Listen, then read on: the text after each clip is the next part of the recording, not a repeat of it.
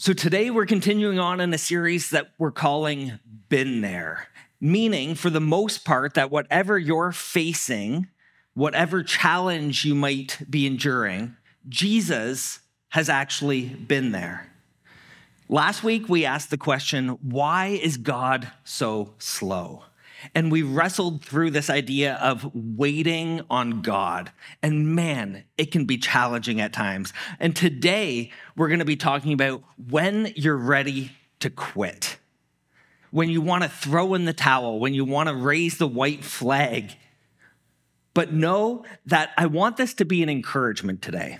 I want you to know that whatever it is you're facing, you've got this. It's going to be okay even though you might not feel like it. Just don't quit.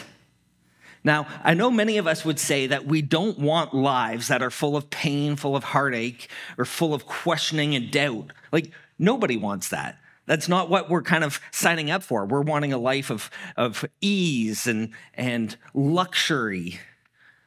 But there's a tension in our life, and that is anything worth doing is going to be hard. When we face opposition, that's when we often find ourselves wanting to quit. But the problem is, you can never get to the end product without going through the process of pain. And I heard one person say it this way a smooth sea never made a skilled sailor. Like, that's just a great imagery. You don't learn how to sail in the calm waters.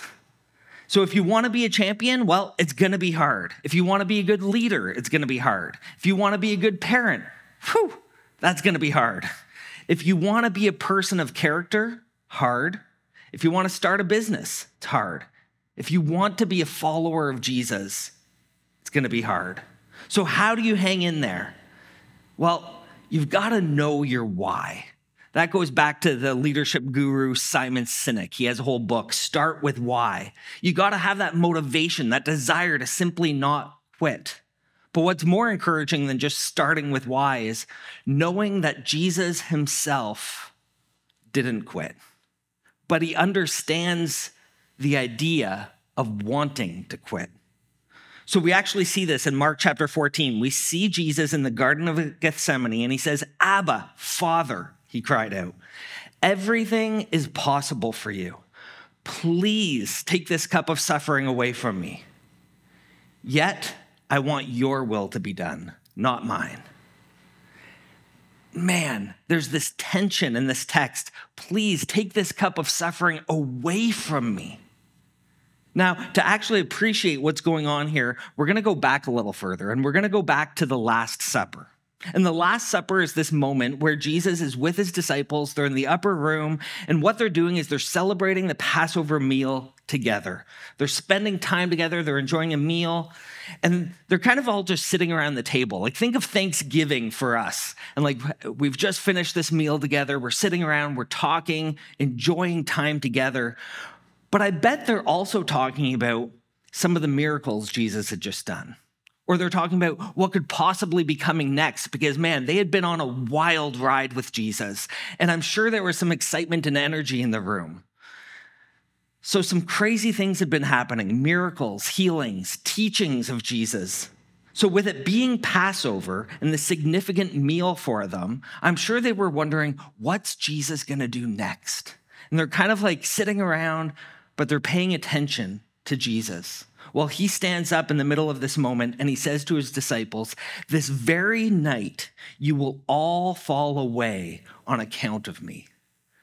Like, man, I'm sure jaws dropped. Like, I'm sure you could hear a pin drop at that moment. Everybody's sitting there thinking, like, what? Did he just say what I thought he said? And then you've got Peter, and you've got to love this guy. He stands up and he says, Even if all of these guys fall away on account of you, I never will. Like, can you imagine the awkwardness in the room at that moment? Like, this guy stands up and says, Hey, these people might fall away, but not me. And they're all thinking, Thanks for throwing us under the bus, Peter. Like, what are you doing? Like, awkward. And it's already a bizarre moment with Jesus saying what he had just said. And now Peter takes it a step further. But Jesus looks at Peter and he says, Truly I tell you, this very night before the rooster crows twice, you're going to deny me three times. So, of course, Peter then doubles down and he says, Look, even if I have to die with you, I will never deny you. I'm not going to fall away. It's not going to happen. And of course, the other disciples, they agree with him. They're like, "Yeah, let's go. Like we're not we're not going to fall away." But why is Peter so adamant? Well, we got to go back a little further again. Back in Matthew 16, there's this moment where all of the disciples are together with Jesus, and Jesus is asking them, Who do people say that I am? And so they're giving different replies to him. And then he suddenly looks at Peter and he asks, What about you? Who do you say that I am? And man, I don't know about you, but I hated getting called on in class. Like, it's like one of those moments where the teacher's like, Kevin, what's the capital of Canada? And it seems so easy that it's almost like a setup for a trick question. Like, it's like, I think it's Ottawa, but I don't want to say Ottawa if it's Toronto and she's trying to trick me or something. Like, so I'd rather not say. But Peter's not like me. So he's like, oh, I got this. Peter stands up and says, You are the Messiah. You are the Son of God. And Jesus replies, Blessed are you, Simon. For this wasn't revealed to you by flesh and blood, but by my Father in heaven. And I tell you that you are Peter. He changes his name right then and there from Simon to Peter. And it's a significant truth that he changes it from Simon to Peter because Peter means rock. And he says, Upon this rock, I will build my church. And Peter's like, Yeah, that's what I'm talking about. Like, I got it right. You all hear that, guys? I'm the rock. And I believe that's why he was so adamant in this moment when Jesus says, You're all going to fall away. Peter's like, Mm-mm-mm. Remember, I'm the rock. I'm the guy that got the answer right. You're going to build the church upon me. So now, going back to the Last Supper, the Bible says that afterward, they went to a place called Gethsemane. And Jesus said to his disciples, Sit here while I pray. And then he takes a subset of disciples, Peter, James, and John, and he tells them, My soul is overwhelmed with sorrow to the point of death.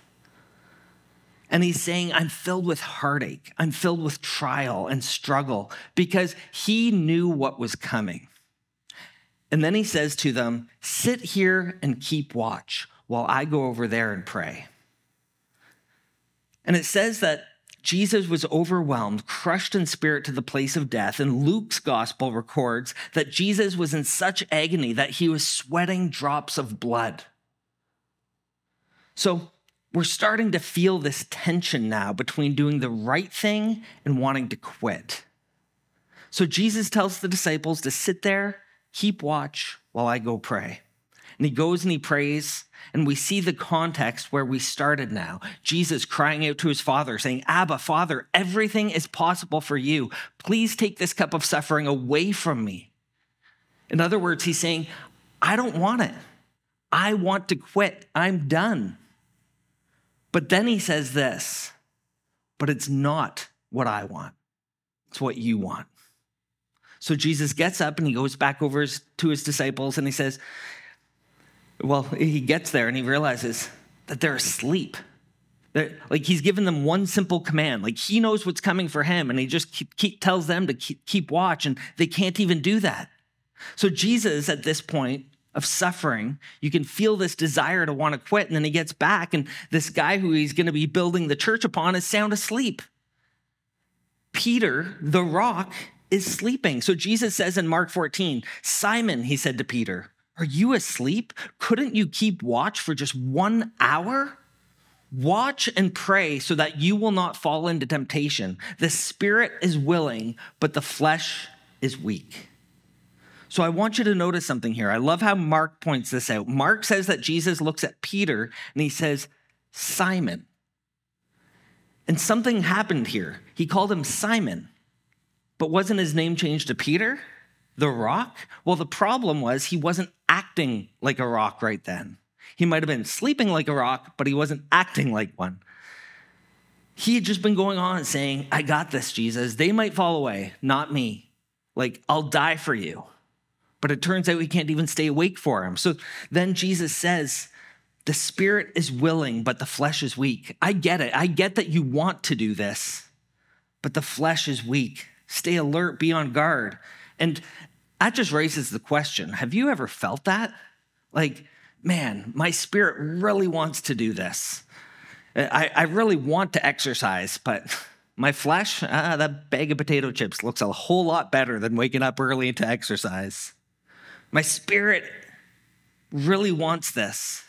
Like, I want to be better. I want to be able to fix this. I want to be able to change this. I want to be able to have a great marriage. I, I want to be able to be a great parent. I want to be able to fill in the blank, whatever it is that, that you desire. But your flesh is weak. And so it's like, oh, I should just give up and quit. Well, Jesus has been there. Jesus is feeling that tension. He knows everything that's before him, and he's appointed and his appointed leader is sleeping on the job. So Jesus goes back a second time and he prays some more. And he comes back, and somebody must have hit the snooze button because, again, Jesus finds all of his disciples sound asleep again. So I don't know how he goes and wakes them up, if he kicks them, if he shakes them violently, yells. He just wakes them back up. And it says they didn't know what to say because, really, what can you say in a moment like that? You've just been caught a second time for sleeping on the job. So Jesus goes back and he prays a third time. He comes back a third time. And the third time, he's like, Come on, you've had your rest. The Son of Man's about to be betrayed. My betrayer is at hand. And the Bible says that they got up to leave the garden. And just as Jesus was speaking, an armed group of guards and people came to arrest Jesus. And one of them puts their hands on Jesus to arrest him. And Peter draws his sword and cuts off his ears. Like I'm thinking like Fruit Ninja. But if you've played that game. but Jesus then turns around and looks at Peter and he says, Stop, put your sword away. And I love what he says next. He says, Shall I not drink from the cup of suffering that the Father has given me? And what I love about this is he's saying, This is what I have to do. I'm not going to quit. I love the resolve in Jesus' mind. I will drink this cup of suffering. I'm not going to quit on you. And now, before we throw stones at Peter, I want us to put ourselves in his shoes. So, you're supposed to be the leader, you've been given a name change, you're the rock, and then you make a bit of a fool of yourself. You stand up at a dinner party and you're like, hey, everyone here might fall away, but I'm not going to. I'm pledging my allegiance well beyond anything that they can do. I'm with you to the end. Remember, I'm the one who said who you were. I'm the rock. I'm not going anywhere. But then he can't stay awake. So here's Peter saying, I'll die for you, but he can't stay awake for him three times. And imagine the third time. Like, it's like, this is extremely awkward. So putting myself in Peter's shoes, I can only imagine the frustration with himself. Like he's saying, I'm not going to mess up. And then he continually messes up. So he's thinking, why am I a failure? Why can't I stay awake? What's wrong with me? I'm asked to do this simple task and I can't stay awake.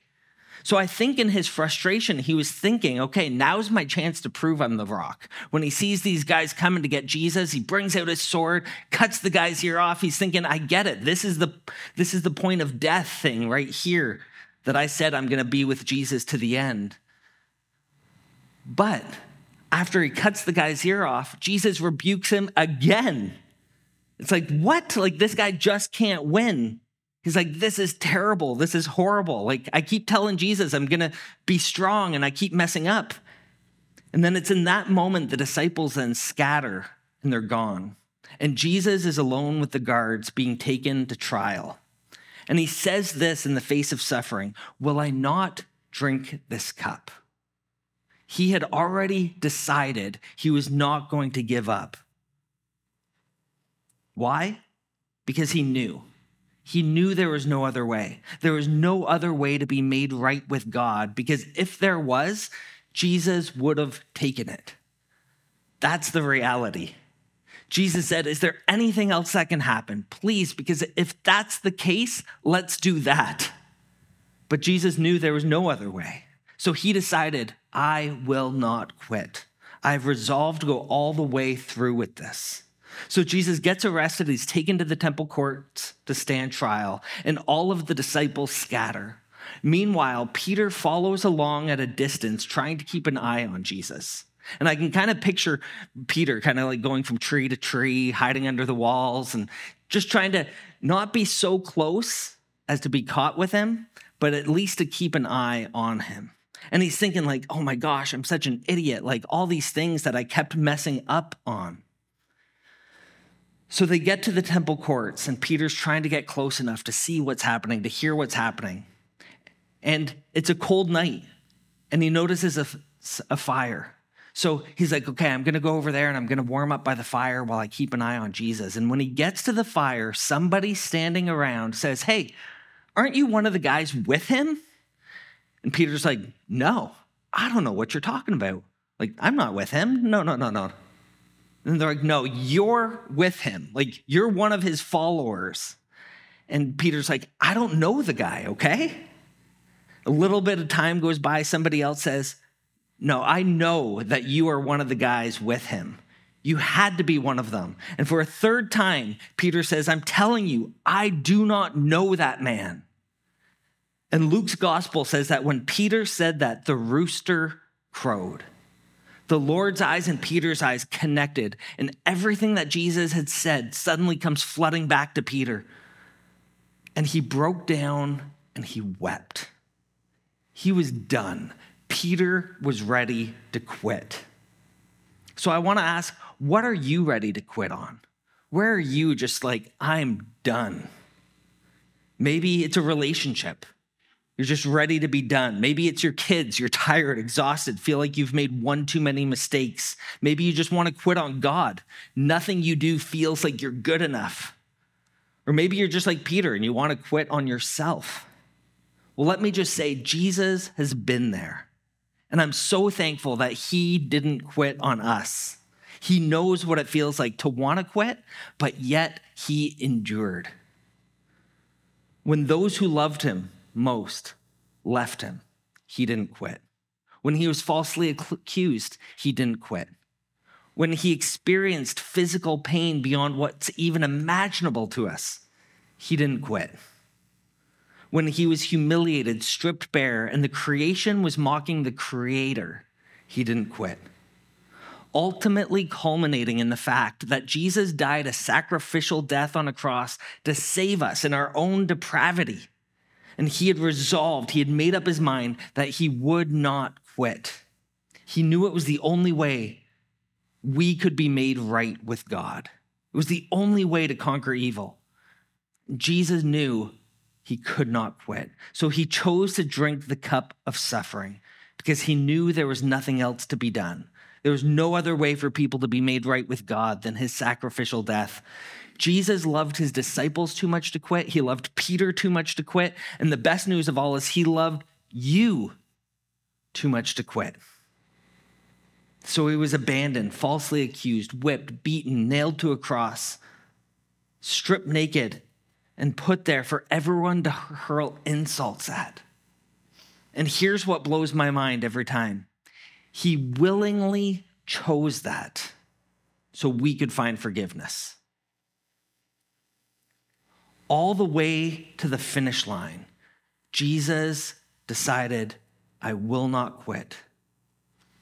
Right up to the point where in John 19, it says he exclaims in a loud voice and he cries out, It is finished. Jesus finished his work and brought about forgiveness. He brought forth redemption. He brought forth the ability for us to have new life. He simply would not quit. But that's Jesus.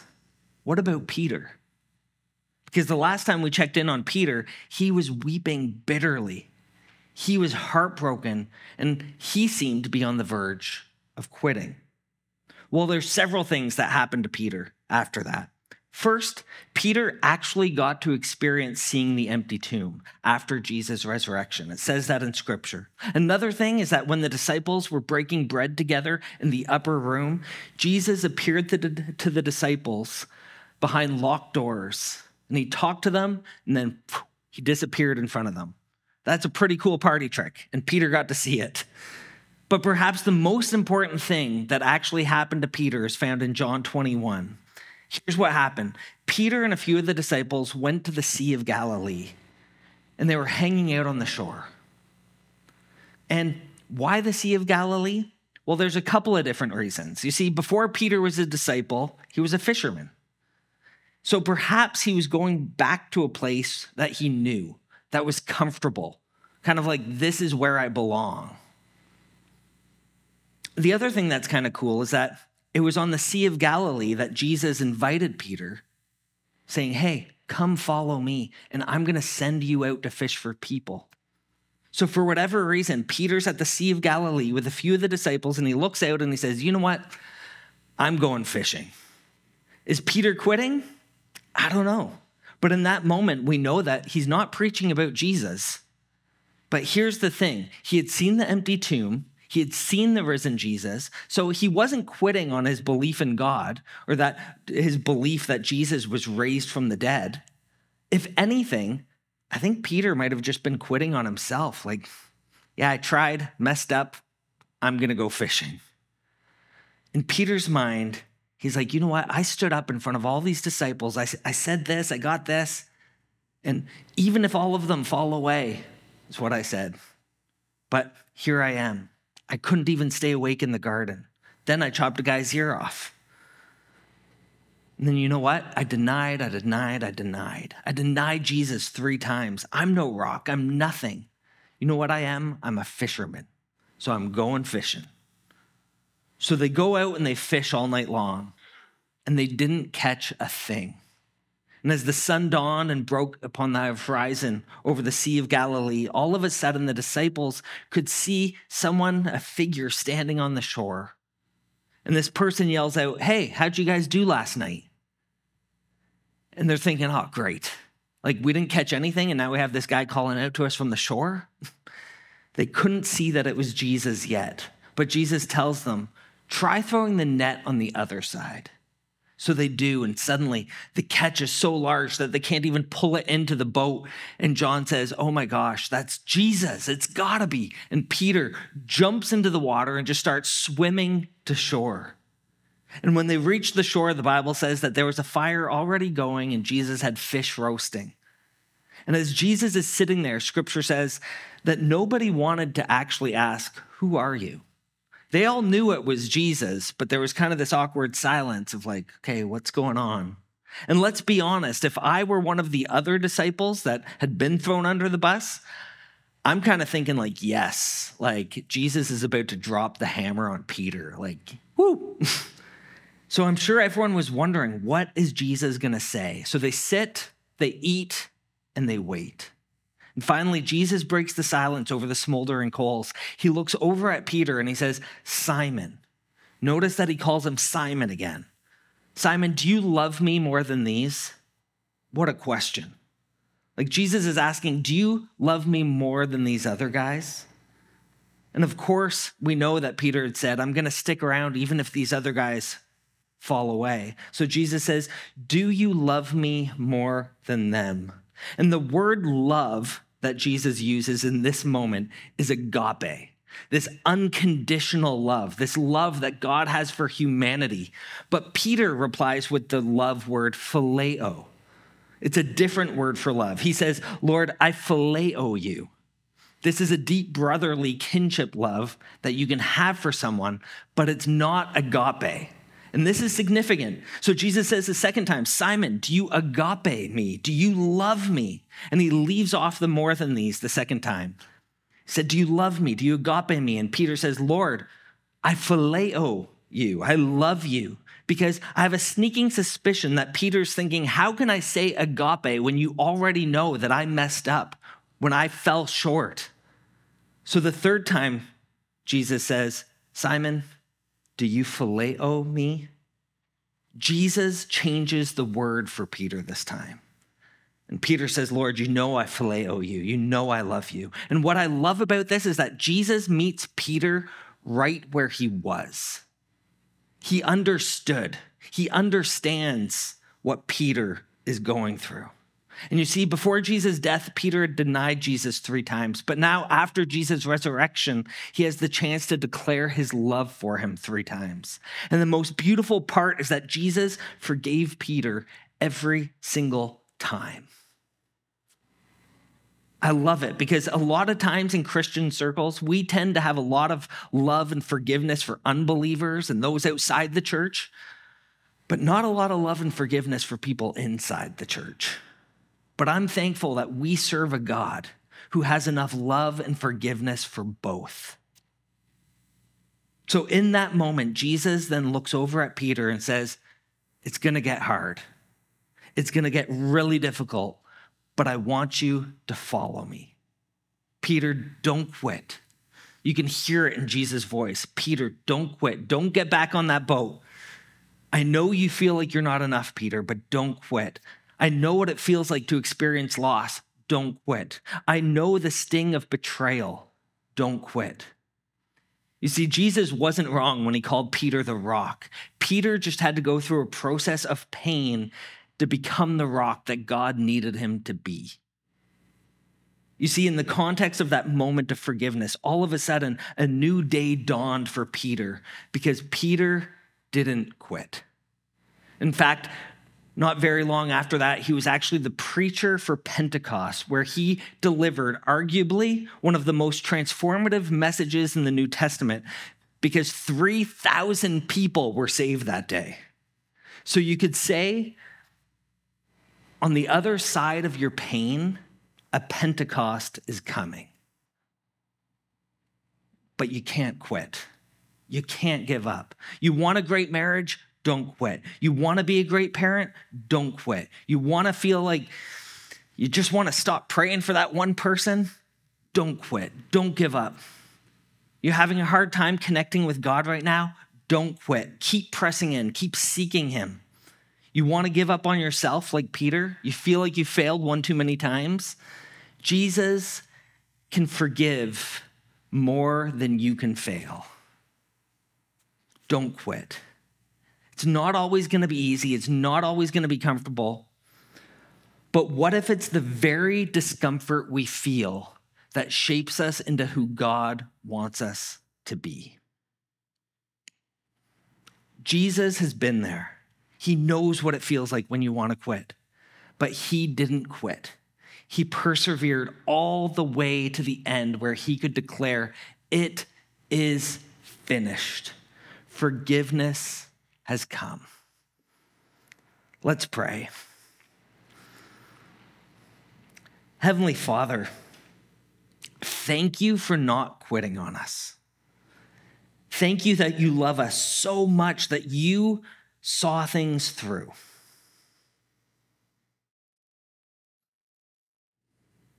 Let's just take a moment now to just bring to mind an area that you might feel like you're ready to throw in the towel, just take a moment to give it to God.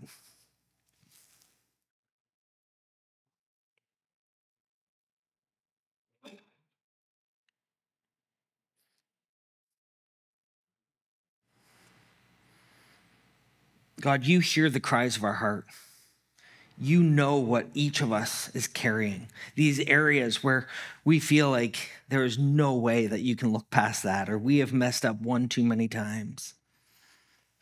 God, I pray that you meet us right in that moment and that you declare your love over us. And God, I pray that we respond in love. As we continue to keep praying, there might be some of you who just as you hear this, you're processing through this message, you know that there's something you've been wanting to quit, but you want God's help to be able to persevere and continue to press on. Well, I'd be honored to pray for you. If you just want to lift up your hand, if you've been wanting to quit an area and you're just praying, God, help me, just simply raise your hand. I won't single you out. I'm just going to pray for you throughout the week.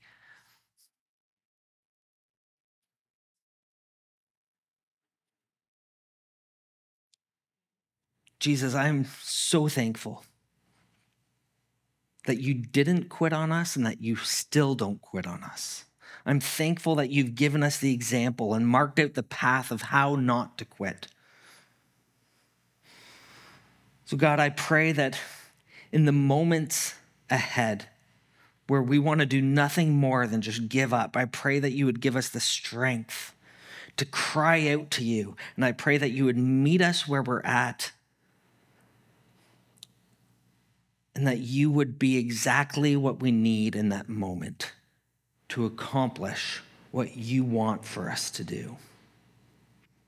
Lord, help us. Give us strength to persevere, to see things through. Thank you for your forgiveness. Thank you for not quitting. Thank you for making a way for us to find forgiveness.